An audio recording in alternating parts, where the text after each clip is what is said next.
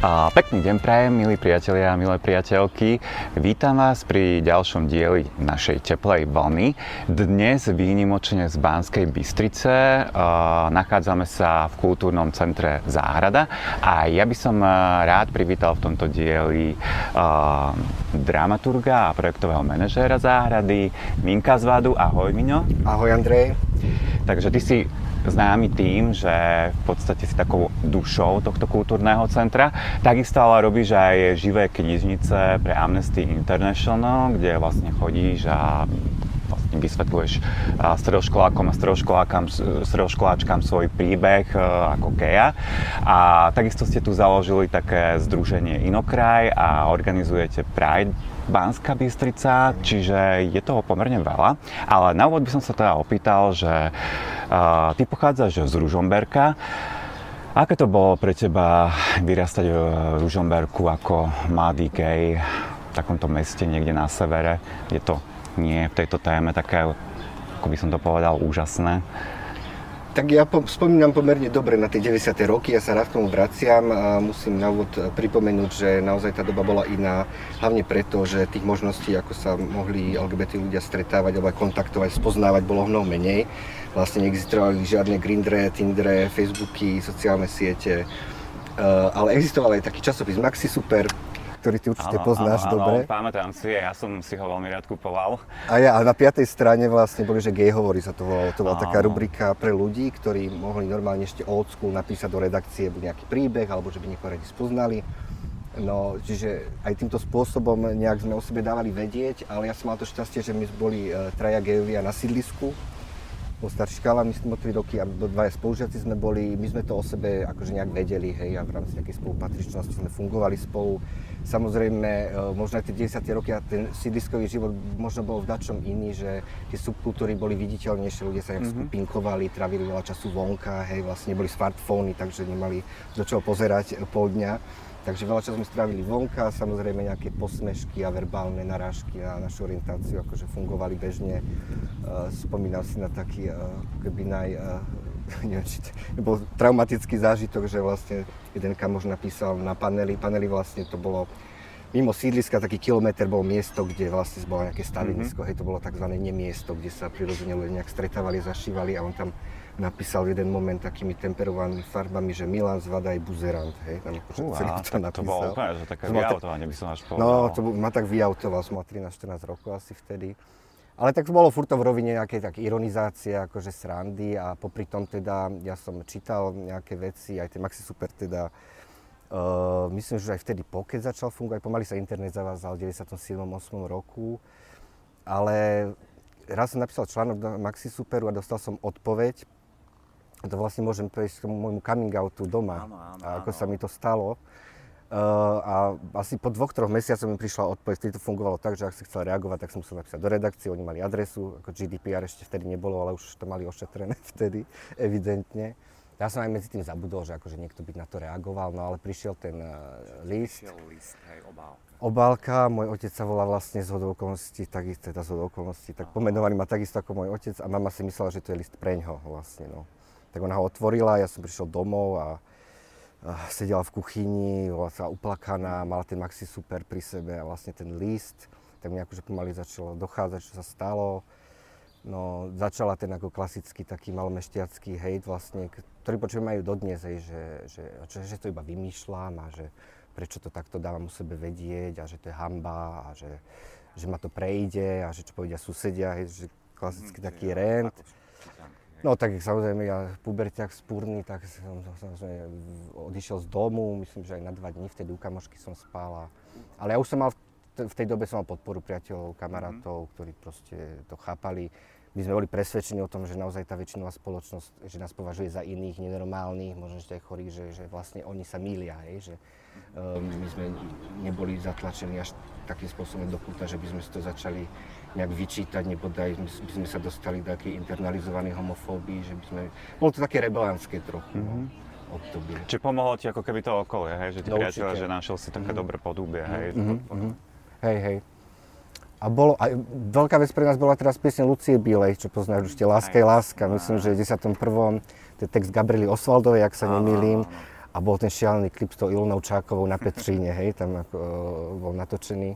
To odporúčam ináč aj keď robím živú knihu pre študentov a že ako žiačky, že nech si pozrú, že sú youtuberi, pozrite si ten klip, že, že taký výpovedný. A, a pre nás to veľa znamenalo, že, tá, že ten text vlastne hovoril o tom, že láska je láska, když chodí kluci s klukama, holky s holkama. Hej. A to bola, myslím, že v rámci nejakého eh, kultúrneho povedomia vôbec mediálnej osvety veľká vec, hej, že umelkyňa teda spravia takýto text a vyjadrujú ako keby podporu a akceptáciu aj takýmto vzťahom. No, takže... Vtedy toho, toho vo verejnom priestore nebolo veľa, mm, vlastne, čo sa týka 90 no, rokov, no, že uh, inšpirovalo ťa vtedy niečo, alebo také no, náročné? No, vtedy fičali také fix, fixky na textil, tak ja som si na tričko napísal, že láska je láska, vieš, a chodil som tak po Ružomberku, že veľmi vyzývavo, čiže vedeli, vedeli to o mne no, tí ľudia, ale stredná škola, ja som chodil na bilingválne gymnázium do Sučian, tam pomerne uh, liberálne prostredie už vtedy bolo, viedli, viedli nás také samostatnosti a mhm. kritickému zmýšľaniu.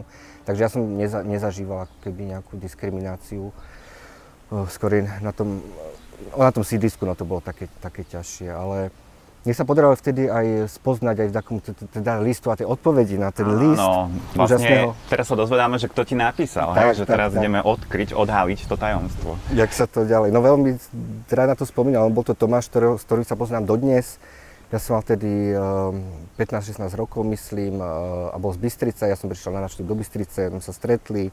On ma presiel ďalším ľuďom z komunity, medzi iným to bol Dušan Veselovský napríklad, nebohý, hej, ktorého ktorému sme chodili na byt už vtedy, myslím, že 4 roky to trvalo, také moje stopovanie z Ružomberka do Bystrice. Mm, a tam naozaj som kopec iných ľudí stretol, Janku, eh, tak, tak Dušana. Eh, pamätám si na tú jeho úžasnú maminu, vlastne, ktorú mal, ktorá nás pre mňa to bolo také nepredstaviteľné, keď som porovnával tú moju utrapenú mamu a rodičov, ktoré tak informačné embargo viac menej bolo, hej, tie prvé roky, že sme o tom moc nehovorili orientácii, ale videl som tú Dušanovú maminu, ktorá vlastne všetkých vítala, hej, a bolo to super ako prostredie. Hej, Dušan Veslovský vlastne bol známy aktivista, ktorý tu založil aj jedno vlastne zo združení, ktoré sa venovalo LGBT ľuďom. A... Oni organizovali už aj nejaké veci, vtedy myslím, že to boli aj také pobyty, semináre v rámci HIV AIDS prevencie sa začali robiť. Ešte bol ten aktivizmus tých konca 90. rokov v Bystrici bol, bol silný nejak a naozaj to stálo na pár ľuďoch. Rezon, veľmi. Uh-huh. A mne to pomohlo, mne to proste ukázal presne, áno, že kam patrím, čím by som sa mal zaoberať asi a cítil som sa prijatý, akože to je základ Ďaká tomu Lixu si sa dostal do Bystrice a tu si svojím spôsobom aj nejakým neskoršie asi, ale neskôršie som to aj vďaka tomu si tu neskôršie pokračoval, hej? Áno, prišiel som tu na, na vysokú školu. A čo si vlastne teda vyštudoval? Uh-huh. No po tých súčasných som prišiel na výšku, to bolo učiteľstvo všeobecnosť vzdelávacích predmetov angličtinu, filozofiu. A potom som šiel hneď pracovať do Prahy dva roky, tam som učil angličtinu a potom som ďalšie študovať ešte do Holandska, do Fínska. Uh-huh. To bol taký Erasmus Mundus program som sa už motal pri divadle vlastne od roku 2002 v Mikulášskom. Uh, divadlo Gašpara Feriepa, taký Pelopotockého, dnes je to divadlo Gasparego, možno niektorí budú poznať, mhm. vlastne nezávislé zo skupenie. Čiže s nimi som začínal pár inscenácií, kde som aj, aj účinkoval, aj robil dramaturgiu a ja som teda po tej výške a po, to, po tej Prahe išiel ďalej študovať performance studies, čo je taká ako teória divadla v takých, v takom globálnom kontexte. Tak to mi dalo veľa nejakého takého zázemia aj, aj, aj ďalej keby nasmeroval na tú cestu možno teatrológie a tej kritické reflexie aj umenia a divadla. Sa začal venovať viac, viac. tomu divadlu. Mm-hmm. Hej. A keď si bol v tom Fínsku, uh, ako si to tam vnímal, ako čo sa týka týchto queer tém, že cítil si ten rozdiel medzi Slovenskom a Fínskom napríklad v tej no, dobe? Hej, no ako tam nebolo žiadne issues akože okolo týchto práv. Myslím, že už to bol rok 2000, uh, 2008, tam myslím, že tam už mali aj uzakonené mm-hmm. minulé registrované partnerstva. To, to som vôbec akože to, ako LGBT diskrimináciu som v inde vo svete, ani v Holandsku, ani vo Fínsku vôbec nepocitoval, že by to bol nejaký problém. Ja som tam pomerne krátko, iba 8 mesiacov, potom som šiel do toho Holandska. No. Dobre, čiže a potom si sa opäť asi objavil v Bystrici a teda rozhodli, rozhodli ste sa založiť a, a, záhradu, alebo ako to celé vzniklo, mm-hmm. hej, že aké boli tie prvé kroky? Viem, že si spolupracoval aj s divadlom z Pasáže. Mm-hmm. Veľmi správne hovorí, že keď som doštudoval teda ten Erasmus Mundus, že som prišiel domov, doresol diplomovku a nejak som, bol som na krátkej aj dobrovoľníckej stáži na stanici Žilna Záriečie, kde, kde ma prijali a tam otvorilo tiež dvere aj vlastne prehľadov nezávislej kultúrnej scéne na Slovensku. To bol čas, keď sa začalo formovať aj občianske združenie Anténa, čo je mhm. vlastne občianske združenie sieťujúce nezávislé kultúrne centra na Slovensku. V súčasnosti má 10 rokov a myslím vyše 22 členov. Vtedy to bolo 6 členov, čo sme zakladali. No a tam som stretol aj Luciu Blaškovú, ktorá, ktorá bola vtedy koordinátorkou antény a pri jednom z rozhovorov tak povedala, že, že videla teda, že mám taký keby otvorený horizont, že kde by som mhm. teda čo začal robiť a ona povedala, chod do Bystrice, že tam je Viera Dubačová, tam veľa roboty. No a naozaj s touto informáciou som prišiel do Bystrice, kde už sa formovalo divadlo Ivana Palucha, mm-hmm. čo je vlastne oproti námestiu, e, oproti záhrade na námestí bývala priestor palacinkárne a tam už bola Viera Dubačová, ľudia z divadla z pasáže, nejakí študenti z Akadémie umení a už oni tam organizovali akcie a to bol v marci 2010. No a už v lete teda tam nám vypovedali nájom a my sme hľadali nový priestor a našli sme túto záhradu. No. Ale takže bol som pri tých začiatkoch týmto spôsobom a každý z nás v tej záhrade si hľadal vlastne to svoje, svoje miesto nejak a profiloval sa aj v tej dramaturgii alebo aj v tej technicko-produkčnej časti. vlastne je to už teda? Ako? Koľko rokov je to už teda? No 10. 10 rokov sme oslavili minulý rok. Plánovali sme e, akože také, také veľkolopejšie, možno dvoj, trojdňový mm. taký festivalík, ale to nevyšlo. Kvôli, teda tej pandémii. kvôli pandémii nemohli sme toľko ľudí pozývať, ktorí by radi ste to vlastne zvládli ako kultúrne centrum? Média mm. boli plné článkov, hej, že v podstate tej kultúre mm. Sa teda počas tej pandémie moc nedarilo teda mm. vôbec, keďže mm. bola úplne ako keby uzamknutá. Ako ste to zvládli to obdobie? No, ako ten, ten prvý lockdown, to bolo, bolo to prekvapenie, ale takže sme dúfali, že to boli mesiac, dva, hej, no, ale to sa nestalo. Čiže ako náhle sme si uvedomili, že dlhšie teda nemôžeme robiť tie podujatia pre verejnosť, tak sme sa sústredili na také procesy vo vnútri, vlastne záhrada je taký work in progress neustály, že sú nejaké renovácie veci, takže podarilo sa nám renovovať sálu, divadelnú hlavnú, nejaké, e, dorobiť nejaké veci malé, Zároveň sme mali viac stretnutia ako tým, robili sme nové strategické plánovanie záhrady na ďalších 5 rokov, e, bavili sme sa o rozvoji publika. Čiže naozaj bol to taký čas aj po tých 10 rokoch takého bilancovania aj vecí, čo, čo sa podarilo, čo nie a akým spôsobom, ako chceme ďalej smerovať. Čiže neboli ste úplne zahnaní do Vôbec nie, no. finančne, no. alebo tak, tak nejak, no, že finančne, nejaké rezervy, alebo... Finančne tým, že mi časť programu funguje teda na e, grante Fondu na podpore umenia a v rámci verejných zdrojov, čiže tam ako keby e, sa to e, nedotlo extra nejakých tých mm. pravidelných faktúr, tým, že sme freelanceri všetci, ale Vlastne dopady sa ukazujú až tento rok, hlavne pre nás od januára, kedy furt bol ten lockdown, my sme vlastne nemali žiadne iné príjmy ani z kaviarne, ani z prenajmov, čiže vyslovene sme mali iba ten grant, ktorý sme nejak e, realizovali a, a, to, a toto chýba. No. Takže my sme v, tak, v takom trochu provizóriu rozpočtovom ešte čakáme na nejaké verejné zdroje a dúfame, že, že nejak akože aj tie príjmy z kaviarne e, narastú alebo dobehneme to nejak. No. Takže ten minulý rok sa dalo, my sme si naozaj vedeli využiť ten čas, aj keď sme neorganizovali veci pre verejnosť, ale teda okrem online, ale... Tento rok to bolo cítiť v podstate, no. čiže je dobré, že sa to trošku zase uvoľnilo a tak dúfajme, že, že to vydrží. A záhrada je v podstate aj takým útočiskom pre queer ľudí. Je to bezpečné miesto mm. naozaj, asi z takých eh, aj najznámejších a zrejme aj najbezpečnejších v Banskej Bystrici. Akým queer témam sa tu venujete? Založili ste aj e, občianske združenie Inokraj. E, ešte to nie je občianske združenie, ale je to názov pre neformálnu skupinu ľudí, dobrovoľníkov, dobrovoľničky, ktorí vlastne v téme LGBT, o ochrane LGBT práv ľudí nejak fungujeme a vďaka tomu, že som aj v záhrade, tak vieme vlastne niektoré podujatie podporiť aj priestorovo technicky, že vieme, vieme ten priestor poskytnúť a založil, alebo stretli sme sa, myslím, okolo 10-12 ľudí, e, ešte Maroš Chmelík z Centra komunitného organizovania, to bol Tomáš, vlastne aj, prizvali sme aj vás, aj ty si tu bol, myslím, z ľudí aj z e, Košíc niekto, Áno. že sme naozaj cítili potrebu vyslať ten signál, že aj, teda aj my sme tu, je tu isté kritické množstvo ľudí, ktoré má silu proste reflektovať tieto témy nielen vo vnútri, ale aj na vonok spoločnosti. A nazvali sme sa Inokrajina, spravili sme fanpage a odtedy tak fungujeme na nejakej pravidelnej báze sa stretávame.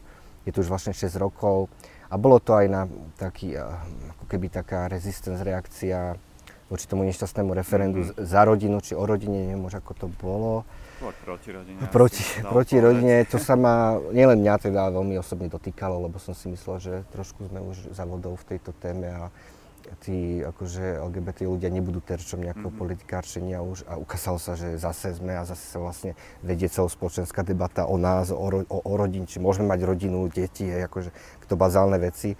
Takže to bol taký impuls, že ten neokretel založíme, že takýchto, alebo ide aj to zviditeľnenie, my hovoríme, často aj keď tie živé knihy robím, že patrím k neviditeľnej menšine, to znamená, že nevieš na prvý pohľad povedať, kto má orientáciu alebo rodovú identitu. Pokiaľ teda necoming outuje ten človek a, a preto je to, v tom, v tom je to iné, že veľa ľudí si myslí, že to iba také pár gejov tu žije, alebo lezieb, alebo transrodových ľudí, ale že tak nie je, že vlastne o čo sa snažíme, myslím, že aj všetci, všetci aktivisti ľudskoprávnej organizácie ide o to, aby my sme sa nemuseli zneviditeľňovať, hej, že proste sme prirodzene fungovali, alebo ak dvaja chalani majú radi, tak nech sa držia za ruku, nech nikto, nikto krivo na nich nepozerá, hej. A, a vlastne pozbudiť aj tých ľudí možno prostredí, možno vidieka alebo s akým zázemím, kde sú rodičia silno veriaci a majú isté dogmatické predstavy o ľudskej sexualite.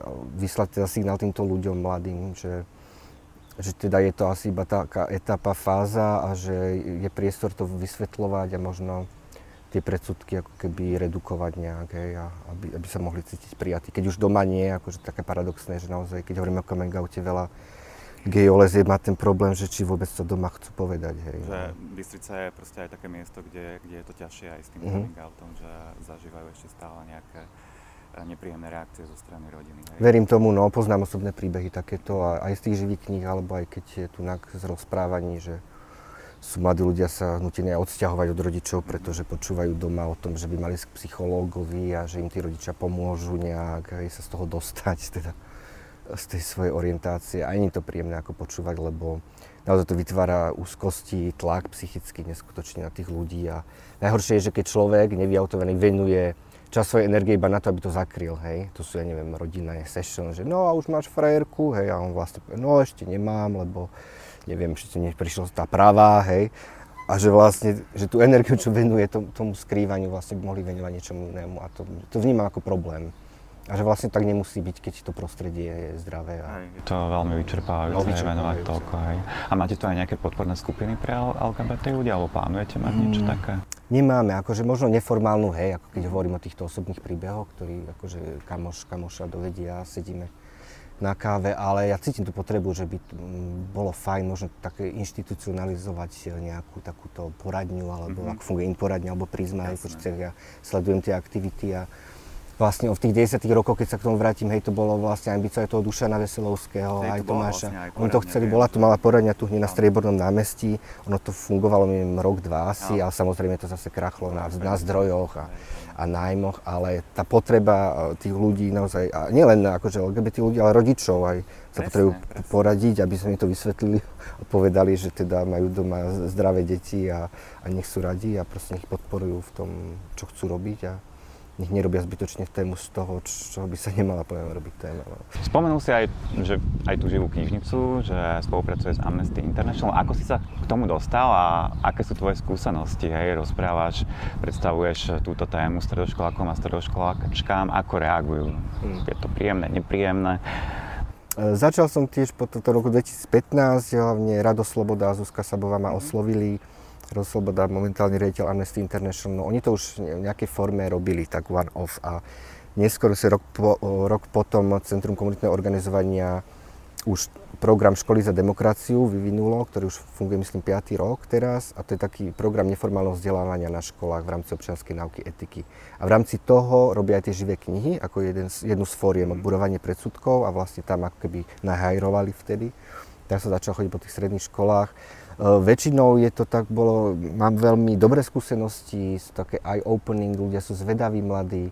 Uh, nestretol nikoho, kto by eh, LGBT tému ako keby ne, ne, nevedel o nej alebo nezačul. Veľakrát sa ich pýtam teda, či poznajú v okolí, alebo že určite poznajú v okolí gay a. A keď povedia, že nie, tak im poviem, že určite áno, len ste o tom nevedeli, lebo to mohlo byť vodič autobusu, alebo pani upratovačka, alebo učiteľka.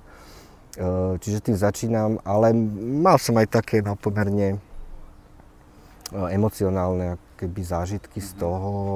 V evangelickom gymnáziu potom na konci mi študentka, asi 16-17 ročná, povedala, že, že že na tomu rozumie, ale aj tak si myslí, že nie sme akože normálni nejak a že, že radšej by sme mali eh, o tom nehovoriť a tak. A ja som potom položil otázku, že keď bude raz s matkou, že keď bude mať deti a keby sa jej nejaké zverilo s tým, že má inú orientáciu, že ako by reagovala, no a ona, ona, sa, ona sa rozplakala a odišla aj od toho stola. No. Ja som to potom aj vyhodnocoval, že akože to je vôbec pedagogickej, ako keby no, takto trošku je otočiť optiku, že ako by sa, čo by hovorila tým svojim deťom, ale Neviem, ako, ako to dopadlo, ale zase tých rovesníkov, rovesničky, čo tam mala, tak oni akože povedali, že oni jej to vysvetlia, alebo proste sú v, v komunikácii s ňou a že ona má také iné názory. No ale Čiže vidíš tam aj po tých diskusiách nejaký trošku posun, hej, že v tých názoroch, že Vidím, naozaj ich to že... zaujalo a že, že je ako keby dôležité, aby osobne poznali človeka, ktorý je z mhm. komunity. Ja verím, akože v tento formát je to produkčne náročné aj časovo, aj pre tie živé knihy, ale naozaj za tých 15 minút tam vidíš aj, aj v tých tvárach, že tam vieš zmeniť postoj človeka za 15 minút len tým, že rozprávaš a, a povieš mu autentickú skúsenosť a oni to vedia prehodnotiť veľmi rýchlo, hej, lebo mladí ľudia nasávajú veľa vecí, hej, tam tie názory nie sú nejak vyhranené, sice môžu niečo opakovať, ale to neznamená, že si to oni naozaj myslia, alebo že to tak myslia, ako to hovoria. Že s tým treba rátať, no aj s tými hejtami. A... Ale tak zaujíma ich aj tá diverzita vlastne, aj e, tej LGBT vlastne agendy, hej, ako to niekto nazýva, niekto to vlastne začal aj homoloby, vymysleli slovo, nie, vola kedy, že vlastne skupina ľudí, ktorí sú najatí na to, aby teraz iba lobovali. Hej, a no, no.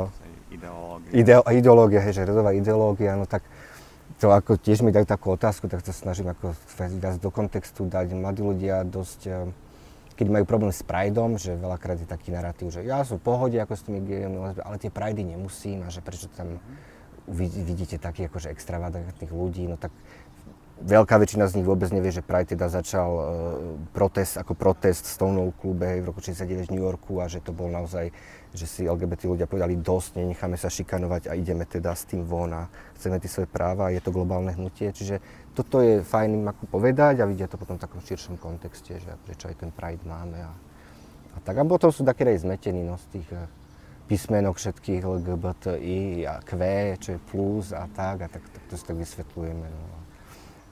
A keď už teda hovoríš o Prideoch, vy vlastne o, o, vy aj tento rok realizujete Bystrický Pride. A je to vlastne jeden z takých prvých väčších eventov, ktorých v záhrade robíte. V rámci Queer Time. Áno, v rámci Queer Time. A čo bolo tou motiváciou, že prečo aj v Bystrici ste chceli prať? Hej, už bol v Bratislave, v Košticiach a teda vy ste povedali, aj my budeme mať ten svoj, hej, že... Tak čo vás k tomu motivovalo? Nebolo to, keby to bolo na mne, ja to poviem rovno, ja, ja som vlastne, nie že bol proti tomu, ale uh, cítil som to obrovská zodpovednosť, zodpovednosť zobrať značku Pride teraz a vlastne organizovať niečo pod tým. Ale s tou iniciatívou prišli uh, dobrovoľničky uh, Emília a, robil som meno druhej kamošky, zozvolená. Oni sa tu občas ukážu. Vlastne oni prišli s tým nápadom, že to nejak by chceli teda ten Pride zorganizovať. Bolo to iba dva mesiace pred samotným termínom, hej, to bolo začiatkom mája. Mali sme vtedy aj taký krátky coaching, uh, myslím, zo Saplingu tu bol uh, jeden uh, lektor a tam nás bolo šesť, hej, na tom začiatočnom stretnutí, kde som už aj vedel, že teda časť tej práce bude aj na záhrade a na produkcii, na technike, takže z jednej, jednej strany pre mňa to bolo akože event ako každý iný, z druhej strany to bolo naozaj tá, tú témou zaťažený pojem Pride. Uh, ten prvý rok sme nerobili ani pochod mestom a urobili sme to ako taký komorný mini festival v záhrade, myslím, to bolo 80 ľudí. Uh, Erik Žigmuntov vtedy vystupoval známy. Uh, živé knihy tu boli nejaké, Zuzana Mikulcová a bolo to naozaj také komorné. Dokonca komunitu parkouristov dotiahli, ktorí tu spravili takú prezentáciu, čiže to bol ten prvý Pride a na ten druhý už sme sa tak do toho viac zahryzli, aj viac ľudí prišlo. A... Že uvidel, videli ste, že to má ako keby zmysel, hej, že robiť to tu, že predsa len ako keby... A veľmi ma bavili tie spojenectvá, že tu naozaj neprišli iba LGBT ľudia, boli to aj bežní návštevníci, uh-huh. tým, že je to otvorený priestor starší, mladší, e, ktorí sa dozvedeli na mieste o tom a zistili sme, že máme podporu naozaj naprieč aj inými oblastiami. V podstate vy ste to začali ešte organizovať, ako tu bol na Vúcke uh, istý to predstaviteľ. Ja, meno sa nespomína, nehovor, lebo... Meno čo, človeka, ktorý sa nespomína. A to 2000, počkaj, teraz 2001, 2018 to bolo, nie už, no bol ešte posledný rok asi vtedy. No to nič, akože to prešlo. A teraz máte podporu zo samozprávy? O, nie, my sme nežiadali ani žiadny grant, ani zaštitu. O, ono to aj vďaka tej korene bolo trochu aj na kolene, lebo my sme v máji nevedeli, že čo môžeme mm, robiť, či, a, aký typ eventov a či vôbec pochod. Čiže program sme poskladali, ako sme vedeli v rámci e, týchto vecí, ale tak je v pláne, uvidíme budúci rok, môžeme žiadať o zaštitu nejakú inštitucionálnu, keby tú tému viac do toho verejného priestoru dať, lebo do tej záhrady prídu ľudia, ktorí sú, sú spojencami, si myslím. A naozaj aj za tie 4 roky nezažili sme nejaké extra hejty alebo komentáre, boli nejaké, ale myslím, že to prebehlo, prebehlo hladko a v bezpečí. A, um, Bystrica je malá, si myslím, na to, aby sa niekto si dovolil niečo. Čiže v pohode, vždy, keď prejdete pochod, že nie sú tu nejaké... Boli tam nejaké transparenty, nejaké citáty z Biblie sme videli, ale nejak to bolo safe. Hej útoky alebo niečo také? To nie, mal som ne, bar dialogov, ale to bolo v rámci medzi a slušnosť. A téma tohto ročníka je transcendencia, hej, transcendence. A prečo ste si vybrali túto tému a čo tým chcete ľuďom povedať? Hmm. Buď sme už takí, no, sú unavení naozaj aj z tých pojem ako gender ideológia, homolóby, muž, žena, všetci, všetci vlastne rozmýšľajú nejak akože čierno-bielo, nejakých mm-hmm. binárnych vzorcov, že je to buď, alebo, hej, potom hovoríme o rodovej identite, ktorá opäť niekto interpretuje, že to je buď alebo, ale vlastne my vieme, že, že ide o spektrum aj, aj prejavov, aj prežívania vlastne. Že, a to, že niekomu nerozumiem, že je oblečený tak, že vyzerá tak, ako vyzerá, neznamená, že teraz ho mám súdiť, že, ja som za to právo naozaj seba určenia a že my nemôžeme, aj keď nemôžeme možno vždy pochopiť, kto ako veci prežíva, tak nemáme právo ho súdiť na nejakého znaku, hej. Čiže chceme prekonať, transcendovať, preto tá transcendencia, toto čierno-biele uvažovanie vlastne o, o ľudskom rode, o ľudskej sexualite, prekonať vlastne tú dichotómiu toho, že ukázať, že ten svet je pestrý a naozaj, že to uvažovanie binárne, už e, keď poviem filozoficky, aristotelovské vlastne celej tejto západnej civilizácii moc nepomáha. Je to fajn v technológiách, v IT, e, nula jednotky, v logike a tak, ale myslím, že keď chcem uh, obsiahnuť život alebo aj snažiť sa pochopiť životu v jeho celej šírke spektre, tak nemôžeme ho proste do dvoch škatuliek akože zmestiť. Tak to, to chceme prekonať celé. Toto ja hovorím, to je až taká zmena paradigmy, ale možno keď to tak pomaličky začneme zasievať a a možno tú optiku meniť cez toto a aj, aj tak verbálne vlastne tak vysvetliť, tak možno sa časom to ľudia budú aj lepšie prijímať a chápať tú diverzitu vlastne. Určite, akože myslím si, že treba sa o to vždy pokúšať a, a treba určite aj pokračovať. A, aké vlastne ďalšie queer veci ste si pripravili na leto? No, plánujeme, a to už môžem plne povedať, určite výstavu Loading Love, kde nás Nikola, Nikola, Nikoleta oslovila už sme aj spolu volali, chceli by sme to určite dať do verejného priestoru, myslím, že to je 16 panelov, tak som hovoril, že tá záhrada možno na to malá, ale určite budem pracovať na tom, aby sme to dali viac do verejného priestoru. Tak super, teším sa veľmi možno pekne. v septembri, oktobri by sme to no. vedeli zbúchať. To bude fajn. Potom filmový festival inakosti, neviem, či sa splánuje, ale dúfam, že áno. Myslím, že áno. Každý rok nás oslovujete, aby sme to tu hostovali, takže veľmi radi nájdeme také 2-3 dní, čo bolo fajn. A uvidíme, s čím príde možno aj komunita, je to, je to otvorené, akože vieme vždy zorganizovať nejakú prednášku, diskusiu. Viem, že s Jankou Zezulovou už ju oslovujem 3 roky, že nikdy na to nevyšlo urobiť nejakú prednášku. No tak ja verím, že keď tu bude výstava, že, že, že, že dojde a že to, že, to, že to urobíme. Že to bude teda super. No, budem sa tešiť, no vyzerá to na dúhový zvyšný rok. Koľko vlastne ľudí funguje ako tým v záhrade? No je to taký core team, hovorím, to je 5 ľudí, ktorí... Takto, nikto nie je zamestnaný v záhrade, sme na poli nezávislej kultúrnej scény, sme vlastne nezisková organizácia, nemôžeme si dovoliť teda niekomu ponúkať trvalý pracovný pomer s odvodmi a tak. Ale je tam tak 5 ľudí kľúčových, potom je tam technický tím, to sú 4 ľudia, máme aj dobrovoľníkov zahraničných v rámci uh, programu Erasmus Plus a Európsky zbor Solidarity E, či to okolo 10 a potom vlastne kaviareň, kde je zase osobitný tým ľudí. No tak keby si to zhrnul, tak je to okolo ešte 20 ľudí priamo, nepriamo zapojených okolo, okolo záhrady. Máme správcu parku, veľmi dôležitá funkcia mm-hmm. a rola, ktorú sme dlho nemali, že sme to zdieľali, ktorý naozaj má na starosti všetko okolo domu, keď to tak poviem jednoducho, dielňu. A, a ten nám veľmi pomáha Kristof. No. Takže toľko nás je a, vždy je priestor, sa ľudia prídu pýtať, či máme, neviem, či môžu niečím pomôcť, hej, keď je väčší event, keď je na, na lístkoch, hej, treba byť, posilniť uh, tam personál, tak máme aj takých akože známych, ktorí prídu pomôcť. Veľmi mm-hmm. radi. Super, skvelá. A v podstate podporujú vás aj nejaké, neviem, firmy alebo takéto organizácie? Máme nejaký nadácia Orange je našim partnerom dlhoročným, čo sa týka nejakého firemného sponzoringu. Nemáme nejak rozbenutú spolupráce. Rotary klub miestny podporil napríklad stavbu fontány alebo komunitná nadácia Zdravé mesto Eh, veľa vecí robíme v spolupráci aj s inými organizáciami, ktorí ak majú nejaký projekt, tak sa vieme vlastne dohodnúť a máme nejaký tam prenájom alebo technické zabezpečenie. Čiže naozaj to skladáme, to financovanie viac zdrojové a, a, a hlavný tým teda náš eh, sponzor alebo donor je Fond na podporu umenia, ktorý. Podporuje organizáciu teda kultúrnych umeleckých podujatí. A ako ty vnímaš vlastne postavenie kultúry v súčasnej spoločnosti, lebo sú rôzne hlasy, hej, že stále nie je dostatočne podporovaná a stále nemá to, ako keby to patričné miesto, uh, by som to povedal, uh, na tom slnku v spoločnosti, najmä teda aj tá nezávislá kultúra, ale jasné, všetky tie uh, aj kamenné inštitúcie majú problémy, či je to také celé nejaké náročné, nedostalo sa to ani napríklad do plánu obnovy. No, tak toto je smutné, vlastne kultúra na chvoste a nie sme teda ani na chvoste v tom pláne obnovy.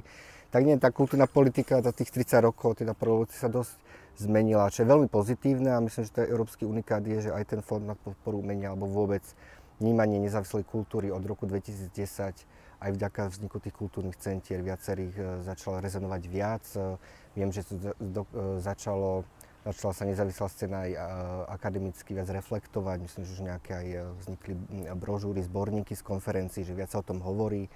Tiež e, nemám rád tú dichotomu to zriadované a nezriadované mhm. kultúrne inštitúcie, že stále ešte sa s tým nejak bojuje, čo tiež vychádza veľakrát z nepochopenia toho inštitucionálneho fungovania, hej. Nezávislého kultúrneho centra, nezriadovaného zriadovaného divadla, hej. Ale už sú snahy vlastne aj sa stretávať, aj, aj to vysvetľovať a, a možno aj tak uznať, že naozaj sme všetci súčasťou kultúry ako, ako celku a že takto sa nerozdeľovať. Takisto Fond na podporu umenia je taký malý zázrak, by som povedal, ako keby nezávislá inštitúcia, ktorá rozdeľuje verejné mm-hmm. financie. Preto to bolo ministerstvo kultúry a nejaké dotačné schémy, ktoré tiež prešli vývojom. No ale myslím, že samozprávy a mesta majú čo dobiehať, čo sa týka mm-hmm. kultúrnej politiky, aj, aj nastavenia vlastne grantových schém sú mesta, vlastne, ktorí majú nejaký budget, hej, a vlastne povedia si, no tak dáme každým, každým dáme dačo, aby, uh, sa ne, aby sa nepovedalo a potom to znamená pre čas, že vlastne čas z nich nemôžu robiť nič, hej, za tých 500 eur treba za časť áno, potom ďalší začnú hovoriť o kvalite, o nejakých estetických kvalitách e, tých vecí a, a to sme už, to sme už inde, že vlastne táto diskusia moc nekoordinuje. A, a je to aj tými komisiami kultúrnymi asi. No. Jasné. Mm, mali ste tu naposledy takú návštevu mm-hmm. milú. Prišla veštica Milamanda, a, ktorá teda predpovedala všetko dobré vášmu Prideu, hej.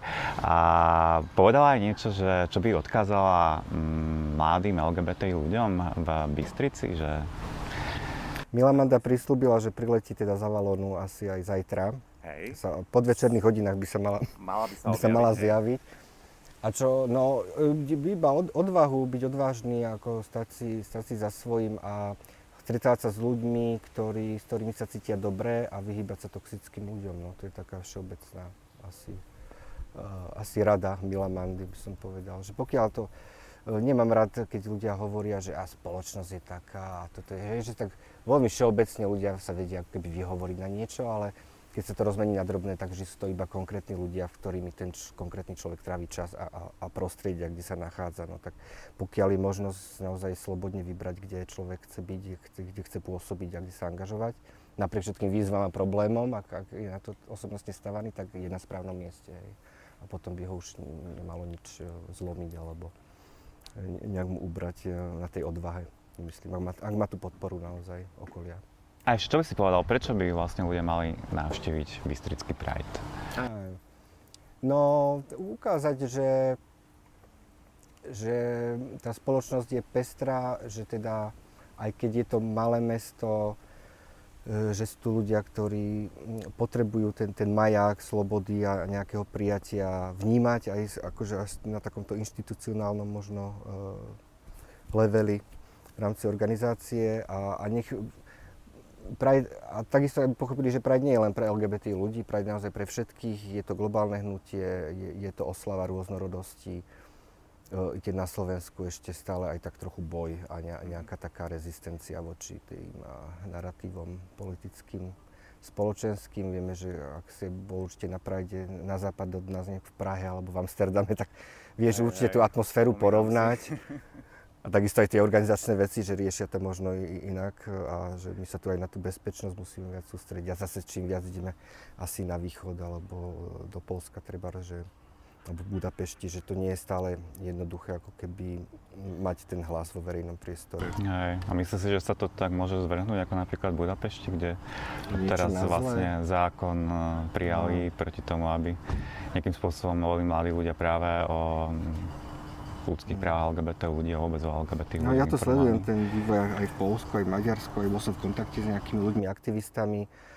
Uh, no ja stále dúfam, že nie na Slovensku. No zase paradoxne vyhovuje tá, tá rozprávka o tom, že Slovensko my sme tak v strede, že ani tam, ani tam. A, ale hovorím, to je rozprávka, lebo mali by sme teda, určite sme ukotvení v Európskej únii, sme zaviazaní s tými deklaráciami o rovnoprávnosti a tak ďalej. Že verím, že na Slovensku sa takto nezvrhne, no lebo ani neverím tomu. Ne.